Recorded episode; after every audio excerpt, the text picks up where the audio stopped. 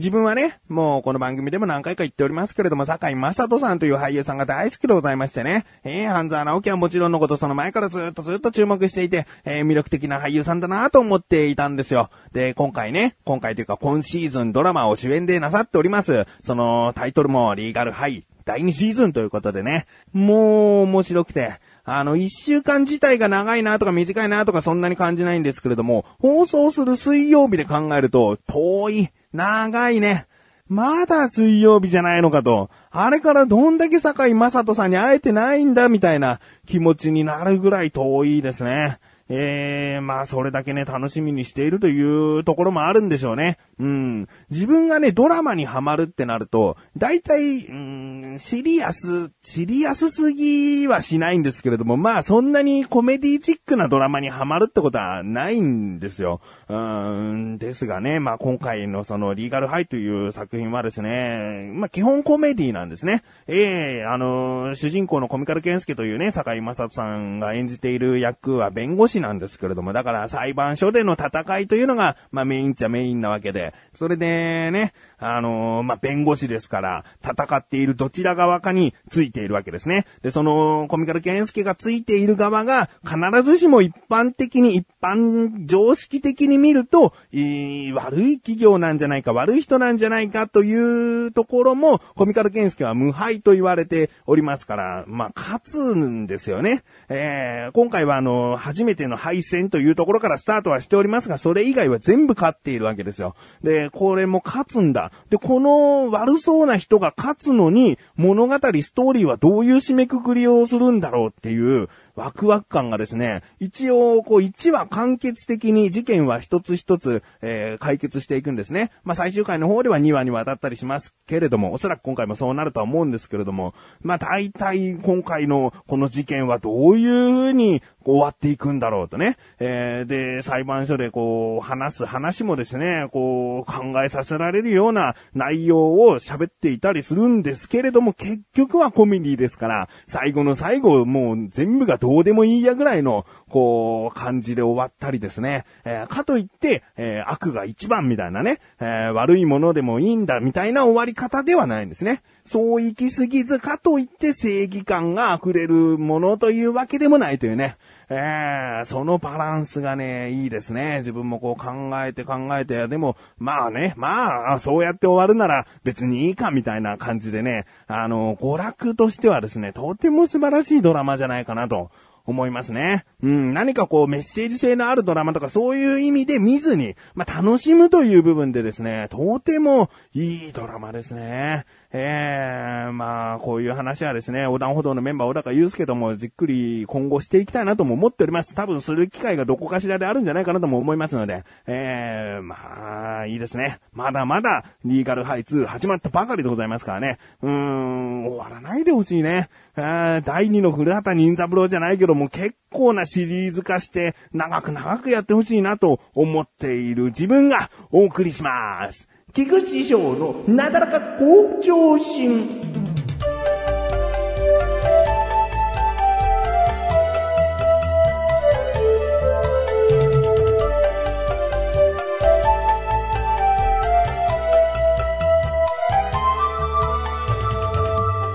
えー、ちょっぴり真面目な話になるかもしれません先に結論から言いますと、子供の悪い意味での無邪気さというのは単なる無知である親の責任であると思っております。どういうことかと申しますと、まあ子供はね、無邪気だからしょうがない人の悪口をさらりと言ってしまったりだとか、えー、何気ないことで人を傷つけてしまうことがある。まあ子供は無邪気だからしょうがないと片付ける、えー、ことが多いかなと、うん、思うんですね。だけど結局は、その無邪気さで解決するのではなく、そこから教え込まなければ、単なる無知なせいでこの子は人を傷つつけてしまったり、まあ何かに対して悪いことをするということになってしまうんです。だから無邪気だからしょうがないなんていう終わらせ方は良くない。えー、今回ですね、何をケースに話すかと申しますと、自分の子供での体験談ですね。えー、4歳になる長男ヒーボーがおります。で、このヒーボーがですね、夜寝る前の、えー、30分前ぐらいの時間帯に、一人でこう、おもちゃでガチャガチャ遊んでいたんですけれども、なんかどことなく寂しげな感じがしたので、自分はテレビを見ていたんですね。えー、テレビを見ていたんだけども、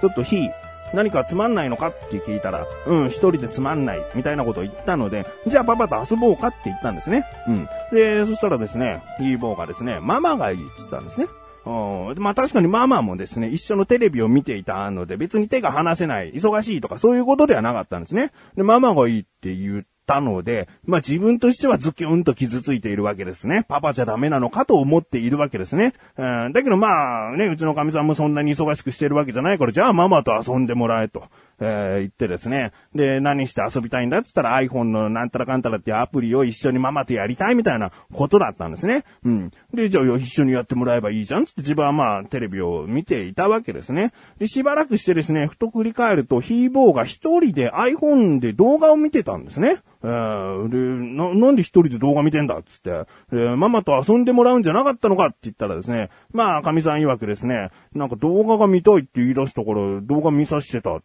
言うんですね。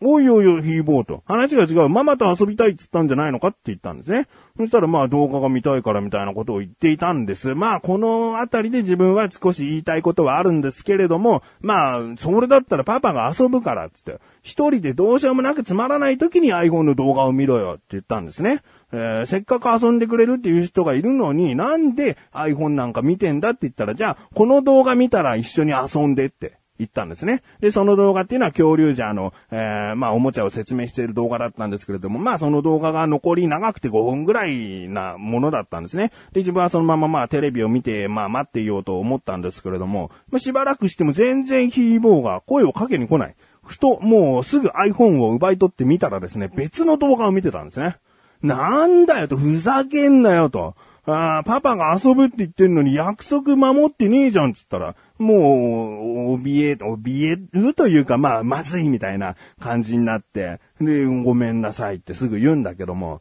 ふざけんじゃないじゃあもうパパ遊ばないよ。もうヒーボーとは一緒に遊んであげないよって言ったらですね。まあね、まあそんな言い方したら、まあ4歳の子供ですからね。えー、まあベソを書いてですね。で、誰が悪いの？つって。あ、もうほら、時間も寝る時間になっちゃったよ。つって。そんな風に動画ずっと見てたからもう寝る時間だって言ったらもうそれこそ大泣きになっちゃってですね、どうやらちょっとだけでも動画を見てその後パパと遊んでもらおうという魂胆だったらしいんですけども、もう時間が来ちゃってるから、はいもう寝んねっつったらもう大泣きの大泣きになっちゃいましてね。で、神さんが、まあこのまま寝かすのはかわいそうだから何とかしてくれって言われてですね、もう自分としてはもうどうでもいいというか、まあ、神さんの口からね、できたら神さんの口からパパがせっかく遊ぼうって言ってくれたのになんでそういう風な態度を取ったのぐらいのね、話をなんか二人でしてくれたらいいなと思ってたんだけど、なんか、まあ、パパがどうにかしてみたいなことになっちゃったんで、ちょっとじゃあもう寝寝なくていいからこっちの部屋に来いって言ってですね、あの、寝室ではない違う部屋にヒーボーを呼んでですね、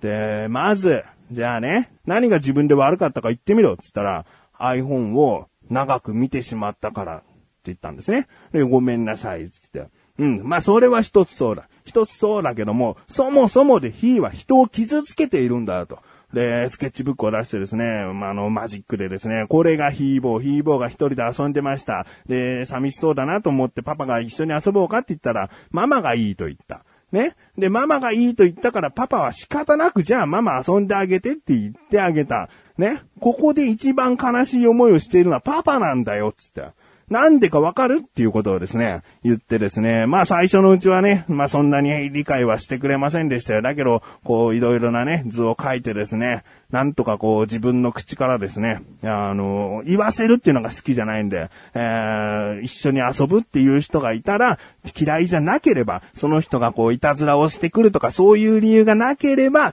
一緒に、え、誰かと遊ぶ。一人でつまらない時に iPhone を見るということをですね、自分の口からこう言ったので、はい、わかった。じゃあもう今度から気をつけるように、つってですね。で、おやすみなさいっていうことになったんですね。うん。まあこの話を聞いてですね、4歳の子子供に何を言っているんだと、うんそんなことを言ってもですね、根底的には理解してないんじゃないかみたいな風に思う方もいるかもしれない。だけど自分としてはですね、もうこういうことを今の時点でまた次2回3回と同じようなミスを犯したとしても、その都度その都度でこういう風に言っていきたい。えー、これがですね、子育てでどういう影響を、えー、受けさせてしまうのかなんていうのはですね、誰もわからないですよ。じゃあこれを子供の教育に関してとても詳しい人が分析して、そういう教育は良くないですって言ったところでですね、じゃあこういう風に教育したらどういう子供ができるんですかなんていう正解を100%持っている人物なんて全人類のどこにもいないと思ってますから、えー、これはですね、自分にとってのまあ、やり方、えー、こういう子育ての方法というか子供に対してそういう姿勢でいるということを、ある意味成長してみなきゃわかんないことですから、もう、この時点で色々と言葉はとても悪いですけれども、実験的なことになってしまうのはしょうがないと思います。それが子供が何か犯罪を犯したりですね、とんでもない行動をとってしまうという時に親の責任だと言われるところなんでしょうね。えー、だからですね、自分はこういう風に育ててはいくけども、これからも子供に責任を持ってですね、えー、何か悪いことをしてしまった、えー、世間に迷惑をかけたとなれば、もちろん自分が謝らなければいけないし、うーんそうならないように、もうこういう時にはこういう風に誰かが傷つくんだよ、誰かが、えー、怒ってしまうんだよってことを教えていきたいなと思っております。まあ、話してですね、いろいろと理解が難しいところもあるかもしれません。でも子育てっていうのは結局は自分中でやっていかなければ意味がないと思います。エン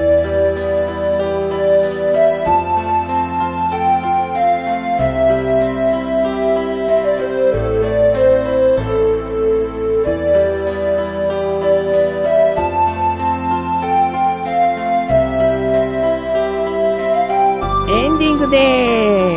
す。えーちょっぴりね、真面目な話になってしまいましたでしょ？うん、まあこういう話をしてですね、とんでもなく面白いどんでん返しが待ち受けているのがリーガルハイというドラマでございますからね。こんだけ真面目なこと言っといて、なんだ結局どうでもいいのかいみたいな終わり方を見せてくれる。ね。そういうオチを持ってくること自体がですね、もう素晴らしいなと思いますね。えー、でもまあ今回のね、自分が話した子供に対しての無邪気さというのは単なる無知だっていうのはですね、えー、決してまあはぐらかすようなことではないです。自分の中ではそういうふうに思ってですね、子育てをしていっております。ちなみにですね、じゃあそんな父親なんて息子からなんかちょっと嫌われてんじゃないの？だから一緒に遊びたくないんじゃないの？とね、えー、遊びたくないと言われてしまっているんじゃないの？っていうふうに思う方もいるかもしれない。まあこれはですね、親と子しかわからないわけです。子供が、えー、パパ、パパおんぶしてとかね、あと、こう、まあ、外でね、待ち合わせするときに、えー、パパを見つけて、あ、パパがいるっつって、走ってやってくるとかね、そういうところで子供からの愛情というのはね、親は感じているわけです。決して子供に嫌われているわけじゃないという自信もね、えー、ちょっぴりありますし、えー、そういうところじゃないんですね。子供というのはやっぱり色々とまだね、えー、教えていかなきゃいけない。もし仮に嫌われてもですね、教えていかなければいけないと思っております。嫌われないためにはそのギャップですね。怒るところもあれば、褒めるところはたくさん褒める。ね。あそういう優しさもちゃんと与えつつ育てていきたいと思っています。あまあ、やっぱりね、あの、大した面白いオチなんていうのはリーガルハイほどに作ることはできませんが、まあ、これからもですね、子育てに関して何か思うことがあったら、まだね、4歳の子と、えー、1歳半過ぎの子を育てているだけですからね、まだまだこれから色々思うことがあります。きっとね。だからなんだらかこちらでお話ししていきたいと思っておりますよ。うん。えー、そしてですね、自力80%メールをいただいておりますね。えー、ありがとうございます。今回こんなに話が長くなると思っておりませんでした。ちゃんとね、えー、自力解決しているものがあるんですけれども、お時間の都合で次回とさせていただきたいと思っております。メールありがとうございます。